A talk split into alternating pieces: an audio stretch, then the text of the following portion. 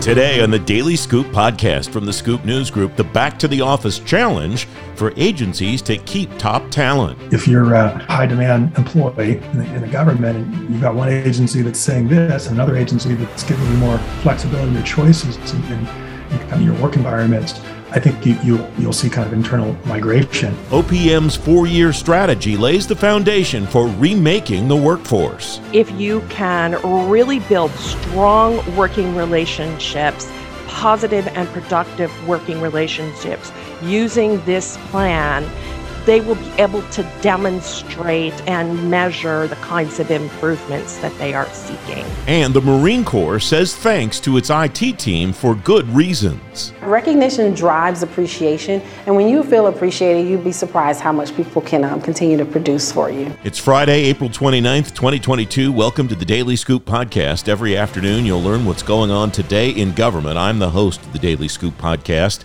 Francis Rose. Here's what's happening now. C suite leaders across government will oversee how their agencies implement the Infrastructure Investment and Jobs Act, according to new guidance from the Biden administration. Those leaders will serve on cross functional teams at each agency to monitor how their departments are executing on the law. Agencies will choose senior accountable officials who will be responsible for implementing the law, too. The Office of Personnel Management is the Quality Services Management Office for civilian human resources transactions. The General Services Administration was the first home of that QSMO when the Trump administration was trying to merge OPM into GSA. OPM says it'll offer HR shared services from enterprise resource planning platforms to point solutions through the QSMO. You can read more about these headlines and lots of other news at fedscoop.com. Voting's open now for the best bosses in federal IT. You can vote for the best bosses till May 20th. You can find a link to see the nominees and vote in today's show notes at thedailyScoopPodcast.com.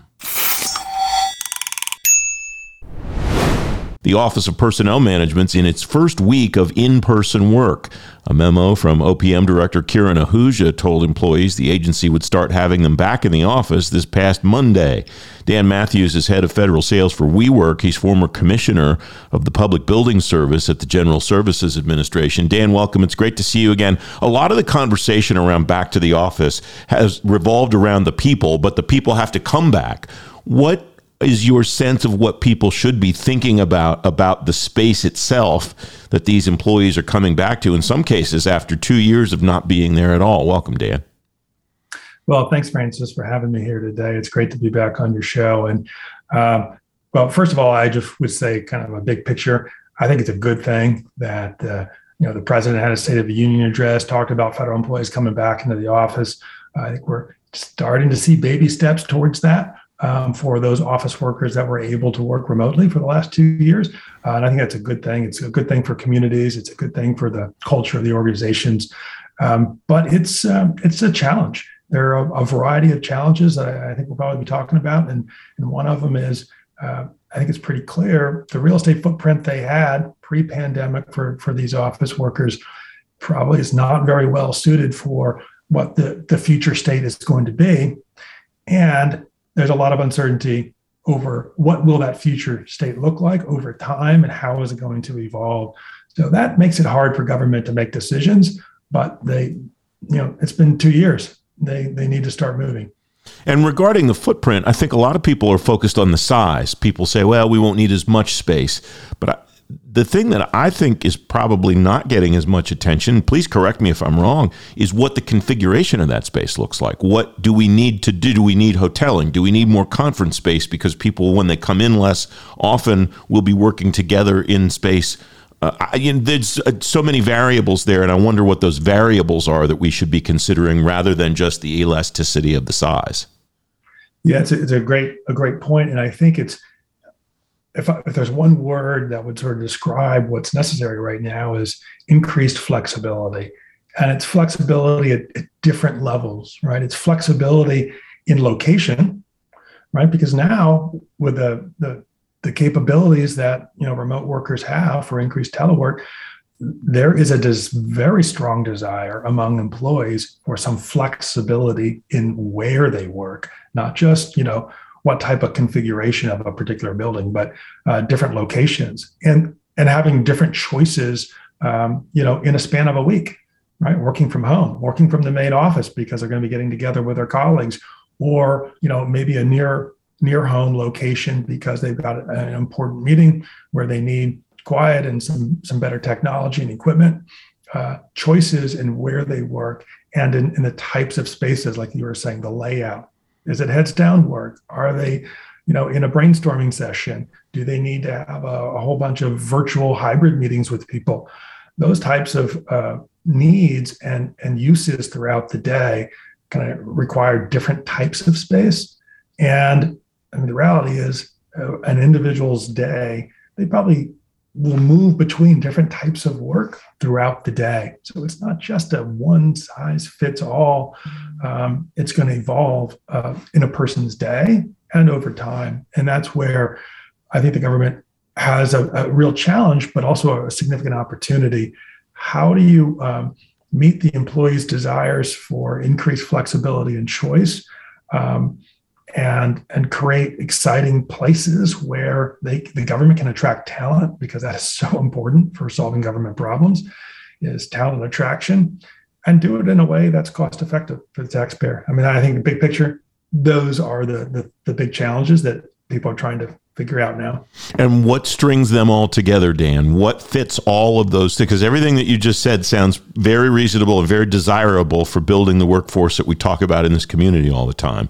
But how, how does one do all of those things at the same time? Uh, so I would say the, the big challenge in government um, is, is sort of a procurement challenge the tools that the government has to actually acquire what they need. Um, and so when it comes to, to real estate, the tools that they have are pretty inflexible and they require a lot of capital. And the government struggles to get capital for real estate. I mean, that has been a perennial problem, decades long problem. It's there's just not a huge political constituency for renovating and maintaining buildings. I mean, that's just a political reality. Um, and so um, the typical solutions, if you own it, like if you want to reconfigure something, well, you need 100% of the capital to do that. If you're going to sign a traditional lease, you're going to be there probably at least 10 years. You also need a fair amount of money up front to build out the space. And then you're kind of stuck with it for 15 years because if you change it, well, you just really undermine the whole financial value prop of it.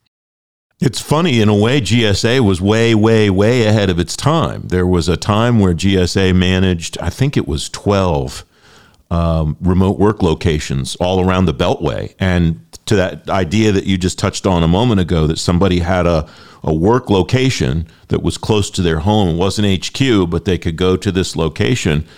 And I think it was 2010 or 2011, Actually, something like that. Even earlier uh, it started earlier. Uh, yeah. Congressman Frank Wolf yep. actually um, was the big sponsor of that. He, yep. he actually signed some, had some legislation enacted into law uh, late 90s, early 2000s for these telework centers. And you're right. I just think that at the time that the, the technological capability just wasn't really there. Mm. It didn't quite take off. But, you know, I think the pandemic has really increased, has shown that, that that time is now. Yeah. And so the question is, how does the government create things like that when they are in such a capital constrained environment? When you look at, it seems kind of ridiculous to say that when you think of how much government spending there's been over the last couple of years. But when you look at GSA's budget, they they haven't gotten hardly any capital at a time when there's so much money um, you know, going out the door with, with because of the COVID and everything else in the economy. Um, but it hasn't landed on on capital for office buildings, mm-hmm. which I think is pretty telling. And so, you know, how does the government actually achieve that capability when they don't have the capital themselves? Uh, you know, there's a private industry that's more than happy to step up and provide that, and that really allows them to drive quality of space, but also per person per year cost can really drop. I remember when I was a commissioner at GSA we started tracking daily usage of some of our federal buildings where we had you know card swipes where you go in and out. And the numbers were shocking. In some some locations we would have agencies literally spending 25 35000 dollars per person per year. And the issue was they weren't in a taj mahal fancy building. Yeah, building actually was pretty sad but they just had so much more space than they needed because, well, you know, it's a very, the government owned it, um, but it was literally costing them $25,000, $35,000 per person per year. I mean, that's an astronomical amount of money. Um, and that's where money gets wasted in the federal government. It's a mismatch between quantity and what they actually need. And they get a really poor quality for their money, which just completely exacerbates the employee issues and talent attraction, which is so important for government. Solving a lot of government problems means getting talent, and particularly tech talent, to help you know modernize government systems and programs that's really critical for the future. And real estate right now, the federal government, it's a blocker. It's an obstacle to, to achieving that goal. Yeah, when I was thinking about that 2010 date, Dan, I was thinking about that as the time that it that those telework centers disappeared, where GSA basically said people aren't really using these things and it's not worth it to keep them going after that period of time that you're right it was late 90s or around 2000 um, that they spun up and after a 10 12 year usage or lack thereof period, GSA basically said, well, this isn't really happening. There's no reason to keep these things going. What configuration wise is out there? What has the real estate industry learned about the way businesses, companies work in general over the last two years, or could potentially work moving forward? that applies today? Because my fear is that we're going to think, okay, what do employees want in 2022 at the expense of thinking about what employees might want to how they might want to work and how they might work effectively in 2025 or 2027 yeah I, I, think what we're finding is there's a tremendous amount of variability i mean you have some companies that um, you know very much want to bring everybody back five days a week i think some of the financial companies you've probably seen in the headlines um, that are trying to do that and you know if you're a goldman sachs maybe maybe you can um, because there's so much demand to work there. Um, but um, you know, other other companies are taking a very different approach depending on what type of culture they think is necessary in their, in their company for for their needs. Um, but I think probably the vast majority of what we are seeing, anyways, is they're landing somewhere in between those extremes of everyone comes back five days a week, or they just work fully remotely and going fully remote. We have actually customers on kind of both sides of, of that extreme. Um, but I think you, you find we're finding most uh, office types of workers landing in between, but they don't have a lot of certainty as to what that's going to look like two years from now, three years from now, four years from now. And so there's a lot of experimentation going on. Um, and, and so a real premium for short term flexible contracts so that they're not committed because they just don't have the confidence that they'll make the right choice we, we were talking in the newsroom yesterday too that the uh, all of the chief human capital officers that I've talked to lately have they've expressed it in different ways, but the concept that they're expressing is they visualize this continuum where at one end of the continuum are the agencies that offer lots of flexibility to their employees, and the other end are the agencies that want people in the office every day, five days a week. And the belief among the Chicos that I've talked to is that the agencies that are on the more flexible end of the spectrum are going to be the ones where all of those, where, where a lot of the good employees and all of the agencies yeah. want to wind up. And that's, that is going to have a tremendous impact on the workforce as you're describing it too, I imagine. And then that has implications for the way that those organizations need to think about how they're going to, to lay out their spaces for people. Well, and within government, you, um, you have a lot of poaching of talent between agencies. Uh, and I can see that accelerating based on these types of things, right? If if you're a high demand employee in the, in the government and you've got one agency that's saying this, another agency that's giving you more flexibility or choices in, in, in kind of your work environments, I think you, you you'll see kind of internal migration um, within the government. So that's that's an issue for government agencies. Um, I think the and the reality is even agencies that you would think, well, that they're going to really have a really heavy um, in-person type of, of presence, just given by the, the nature of the job. If you think about the Department of Homeland Security, you're a TSA uh, uh, security agent, right? That's the job is there at the airport. You can't do that one from home, right? But even even departments like Homeland Security, they're large organizations. They have a whole variety of, of really office-based uh, support functions that are large. Um, and um, and, and, they have real potential. So parts of their workforce can be very effective remote. And I think they were a little bit surprised just how effective some of them could be um, during the pandemic. So even agencies that you might think like hmm, they probably don't have much uh, potential there for uh, uh, uh hybrid work, um, a lot of them do, and they oftentimes have technology issues. And uh, being on the kind of cutting edge of, of software modernization is really important for their mission success and that's where you know these issues of of flexibility choices hybrid work i think is really important to them. It's a, it's a talent play because that's so important to their mission. Dan mathews great to talk to you as always. Thanks very much. Thanks francis. You can read more about back to the office in today's show notes at thedailyscooppodcast.com I'm Francis Rose, the host of the Daily Scoop podcast. Coming next week, a change in the office of the Coast Guard's C4IT CG6 the outgoing assistant commandant for C4IT and nominee for best boss in federal IT, Rear Admiral David Dermanelian, is on Wednesday's Daily Scoop podcast. You can catch that exit interview Wednesday afternoon at fedscoop.com and wherever you get your shows. OPM's strategic plan for this year through 2026 includes four main goals. Those goals include some concrete metrics.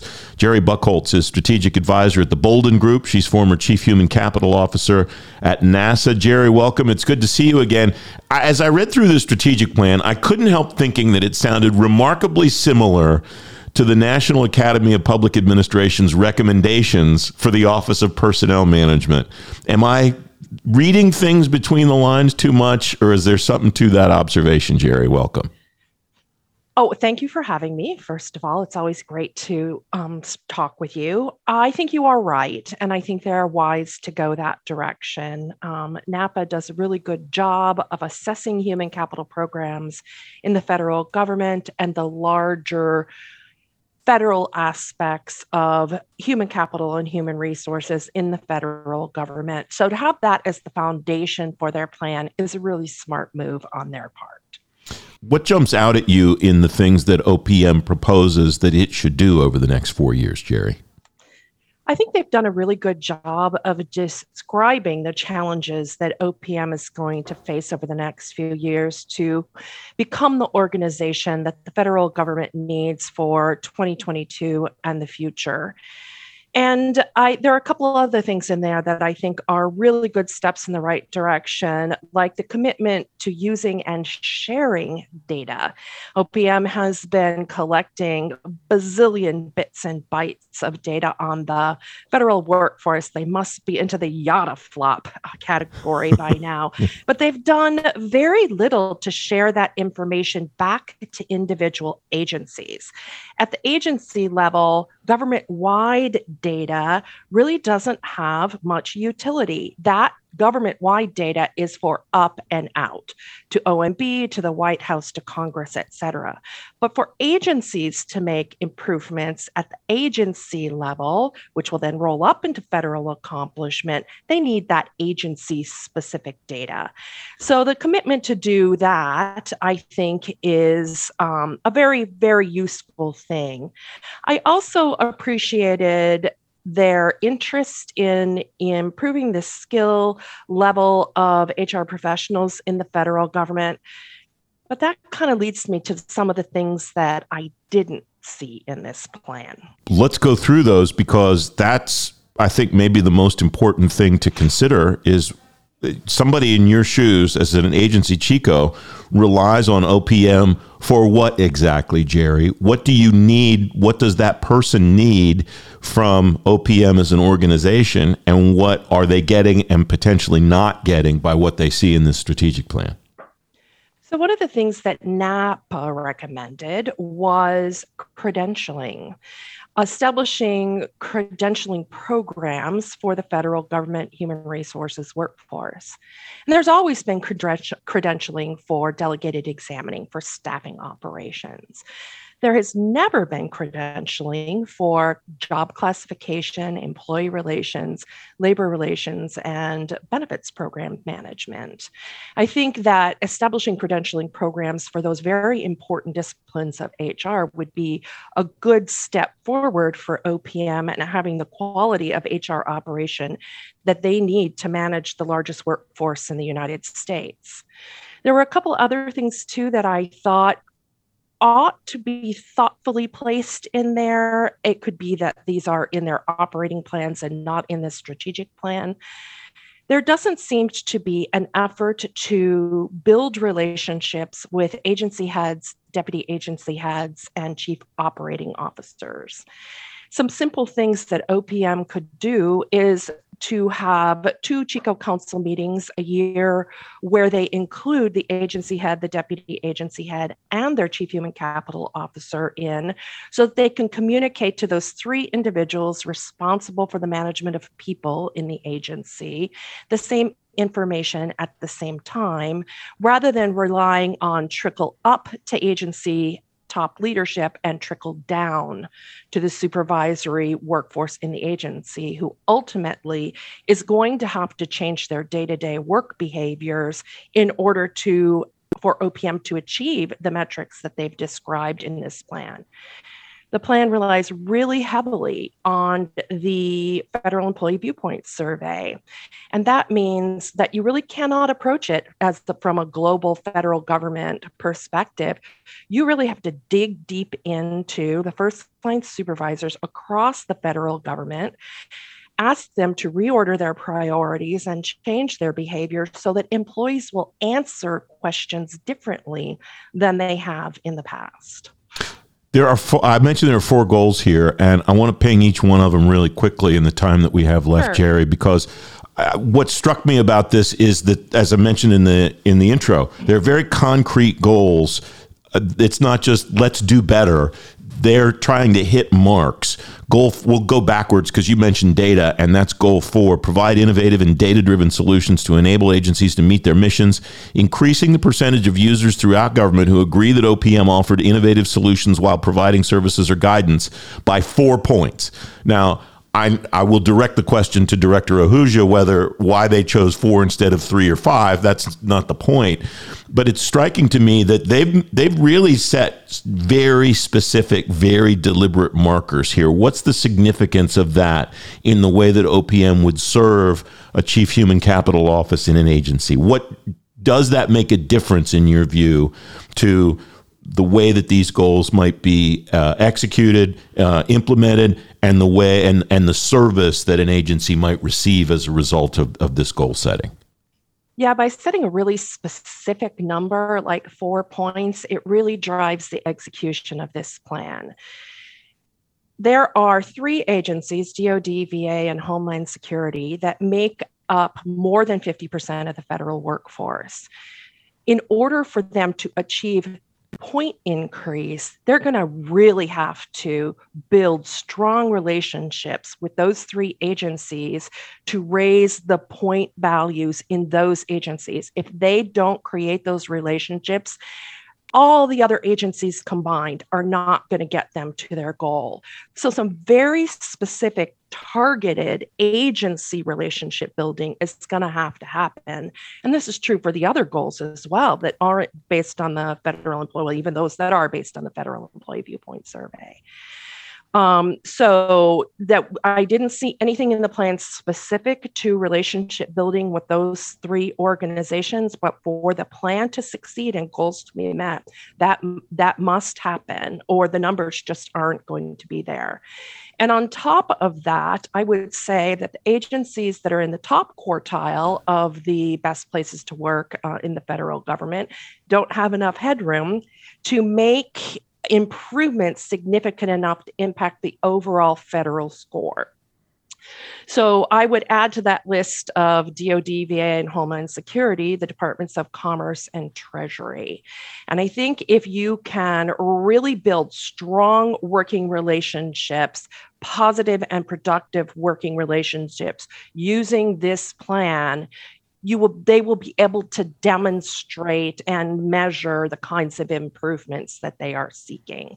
And that isn't to say that the rest of the federal government agencies are not important, but at some level, when you put numbers in a plan, you have to pay attention to what generates those numbers. All right, going backwards, goal three is creating a human centered customer experience by putting the needs of OPM's customers at the center of OPM's workforce services, policy, and oversight, increasing OPM's customer satisfaction index score for targeted services to 4.3 out of 5. Another hard number there, another hard goal for OPM to work toward. I think that what they talk about in the plan about reducing the silos and stovepipes within OPM is actually exactly what they need to do on this one. I have had colleagues who have described to me situations where, for example, they hired OPM to develop their SES performance appraisal plan. And then when they packaged it all up and sent it into OPM to get it approved by the people who approved them, it wasn't approved.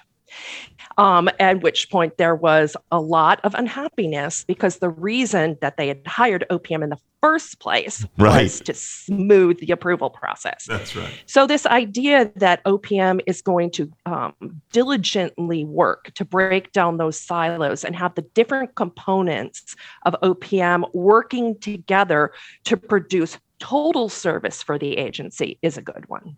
The goal number two is transforming OPM's organizational capacity and capability to better serve as the leader in federal human capital management. There's no hard goal or, no hard metric on goal two, but as we drill down into the six objectives underneath, which unfortunately we don't have time to do, there are a lot of hard numbers in those objectives within goal number two, Jeri. Right. And this one gets back to, I think, the capacity of the federal human resource enterprise. I talked about the credentialing, which I would really like to see more of.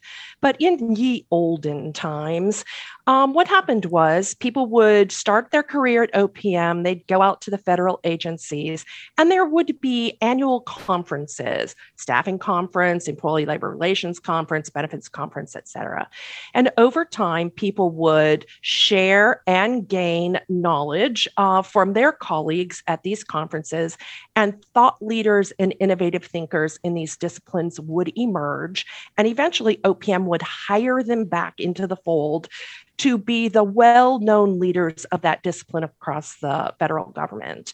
And that that got broken down many years ago. And as a result, the federal government has no mechanism to both generate expertise as well as identify expertise, the widely regarded people with whom you can re- have a conversation, a hard conversation, and really rely on what they have to share with you. So I would like to see them add some more of that, not just the individual capacity at OPM and the individual credentialing of federal, but also a broad look across the enterprise to uh, uh, developing, retaining, and capitalizing on the expertise that exists. All right, goal number one. It, it turns out we did this countdown style, Jeri. A goal number one is positioning the federal government as a model employer, improving the government wide satisfaction index score by four points.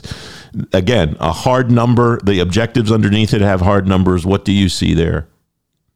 That is again where I think you really got to hit hard on those agencies in the second quartile of the Federal Employee Viewpoint Survey that have the capacity to improve their scores and have the headroom in order to be able to do that.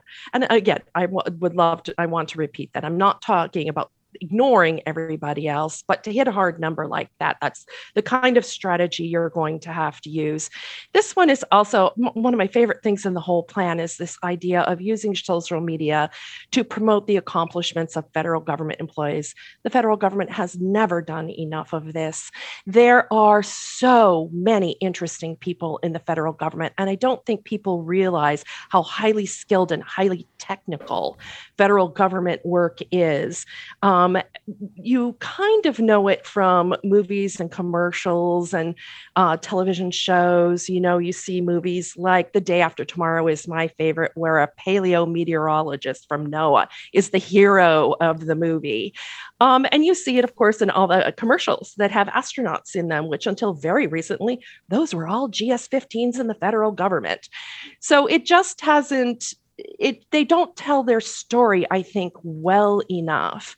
And then the second thing under this one too is there really does need to be a much better campaign across the federal government for the federal government to explain to its workforce the value of its benefits package because it is really quite extraordinary the value that um, federal employees get from their benefits package. And yet most of them don't realize that. There is an employee benefit statement that goes to some employees in the federal government, but not all. It depends on who your payroll provider is. And that's something that I think that all federal government employees would benefit from. Jeri Buchholz, wonderful insight. Thank you very much for talking about this today. I appreciate your time. Thank you so much. Great to be here. You can read more about OPM strategy in today's show notes at thedailyscooppodcast.com. The Defense Department's award for its enterprise wide cloud contract is on hold now, but that's not stopping organizations all over the department from moving applications and data to the cloud. Renata Spinks is Deputy Chief Information Officer at the Marine Corps.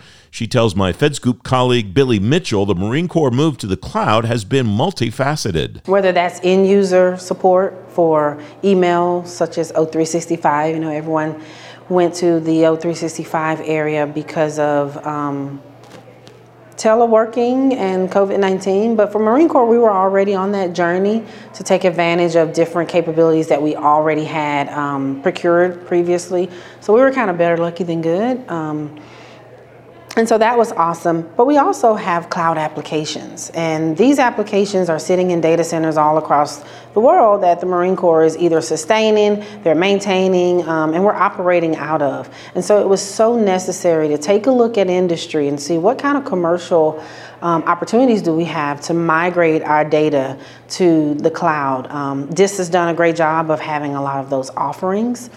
Um, and we took it from a perspective of security, but also there's a fiscal um, area of focus where we're looking at efficient ways of spending funds. Um, how can we take some of that money and reinvest in our workforce to learn things like software development? We have Marines who can code. We have um, innovation challenges. So it was really a holistic, um, great journey um, within the multi cloud area. It's fantastic. And you mentioned security, so I'd love to go there next. How do you see public sector agencies taking more innovative approaches to cybersecurity and data protection in 2022? I tell you, the public sector is an area, academia, industry, um, our other partners that are also engaged in the many areas that we may not get a chance to engage with. So that information sharing is so important. But innovation, we just we just listened to several um, presentations earlier today, and then we were talking about digital transformation. I like to say the Marine Corps is on a path of revolutionizing our information environment because there are so many drastic changes that people think about at the Marine Corps, and they are literally shocked at some of the things that we're doing within our culture. So. I think um, adopting innovation is an area we've definitely matured in. Um, we've, we've adopted agile practices in our um, areas of software development, and we're learning. Um, we're learning about those different platforms and opportunities that are already in place, and industry is helping us figure it out. And so we take a team of team approach. And when you would think of a team of teams approach, you automatically probably think, oh, it's just services, or we're talking about when we work with the Air Force or the Navy. But that's not only who we work with, we also work with industry partners. Um, colleges, um, community colleges, large universities, small universities, there's even consortiums and symposiums and um, many organizations that we learn a lot from. So investing in that research and development area and investing, I mean by time and funding, um, I think that's how we stay on the glide slope of keeping up with all the innovation that's going on and taking advantage of everything that we're all learning. So I know talent and workforce is something that's near and dear to you. Um, and I'd love to ask you how do you see digital workforce enablement helping agencies improve how they attract, attract and retain skilled employees? So the commandant's one of his number one focuses, and and you know I, I look across the Marine Corps, and we are probably, um, I think it's accurate to say we have a lot of number ones, and because there are many different entities working each priority, we have that flexibility to be able to, to have those number one priorities. And so one of them is talent management, and that's an area of focus that we are honing in on. We want to make sure that we can use data that we already have, use artificial intelligence and machine learning to do a little bit of predictions. Predictions of what are some of the trends we're seeing, whether that's exit interviews when our Marines are choosing to not re-enlist and instead they, they go out and they join industry to do something um, different and, and better but also, you know, maybe that service to the country for that moment as active duty is not their priority, but maybe they'll join the reserves and still continue to contribute. So there's a lot of data out there that indicates a lot of um, what we should pay attention to and how we can come up with those strategies for retention and, and workforce training. But if we don't have the technology that allows us as um, human beings to glean that information, visualize it, and provide it to our decision makers, I think we're doing a disjustice to ourselves, right? So being able to make sure that innovation is adopted, the technology is there from a talent management perspective is about our active duty Marines, our reservists, and our civilians who are supporting us. That means things like the IDI platform. I'm pretty sure everyone's heard about that on LinkedIn. If you look up General Glavy, Matthew Glavy, he's um, definitely been a proponent for that as the Deputy Commandant of Information. Um, but we're also looking at other ways that we can involve our workforce. How do we um, take advantage of fellowships, not just at the Naval Postgraduate Schools and, and things that you hear a lot about, even up at Fort Meade with our MARFORCYBER teams, but there's also opportunities for online learning that's that's one thing that we've done a great job of uh, shifting to is getting those um, opportunities for online learning. There's a lot of um, platforms that we can use um, not just YouTube, because I go to YouTube a lot and, and look up things like cloud security, and there's plenty of um, opportunities there. But we also want to make sure that they can walk away, our workforce can walk away with something in hand that shows their level of proficiency, that rewards them for the time that they have spent learning these new ways of adopting new technology and learning the skill set. So that certifications, certificates of trainings, um, recognition with just within our um, deputy commandant of information environment, whether that's being a champion of cloud is something that we're looking at. How can we recognize our workforce? Because that drive, recognition drives appreciation. And when you feel appreciated, you'd be surprised how much people can um, continue to produce for you. That's great. So as we close out, you mentioned it a little bit earlier in our conversation, but agencies had to move rapidly during the pandemic to acquire new IT solutions. And I would be curious, how do you see those efforts uh, impacting longer term acquisition reforms moving forward? Well, I think it's already impacting acquisition reform. Um, a lot of what the Department of Defense is seeing, we, we just saw a recent, um, I want to say April, it, it, may have been March or February when the um, Secretary of Defense office came up, came out with a few opportunities within what we call rapid acquisition. Um, there are other uh, opportunities within the acquisition and um, procurement community, such as other transactional authorities. Um, there are many ways that we are now working with the acquisition teams to continue to um, take advantage of training credits on contracts. Um, a lot of that already existed, but I think we did not do probably a good job of recognizing what that meant. And to be totally honest with you, in all transparency, most times when I read a contract, I go straight to my products. You know, I go straight to the tools that I'm looking for, that those deliverables. Recently, I've started to say, well, where's the training section on here? Only to find out that those training credits are there. Um, and so we've been making some very deliberate approaches in the past three and a half to four years that I've been in the Marine Corps. And for the Marine Corps, we're not perfect. By the way, I don't want to say that we're perfect. Um, but one thing I noticed when I first joined the Marine Corps three and a half years ago was training was not a conversation that was a dispute. That was something that was always championed. It is a requirement all the way up to intellectual curiosity from a technical perspective.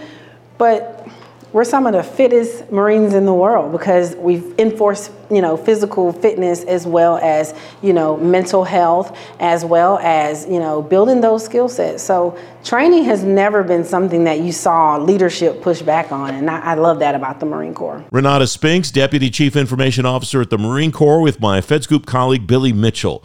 You can find a link to watch the video of that conversation in today's show notes at thedailyscooppodcast.com. The Daily Scoop podcast is available on all the podcast platforms. If you don't want to miss a show, you can subscribe and get the show every weekday on Apple Podcasts, Google Podcasts, or wherever else you get your shows, and on whatever device you get your shows. And if you really like the show, leave us a five star rating and a review. It'll help more people find the Daily Scoop podcast. This program is a production of the Scoop News Group in Washington, D.C. James Mahoney helps me put the show together every day, and the entire Scoop News Group team contributes. The Daily Scoop podcast returns Monday afternoon. Have a great weekend. Until then, I'm Francis Rose. Thanks for listening.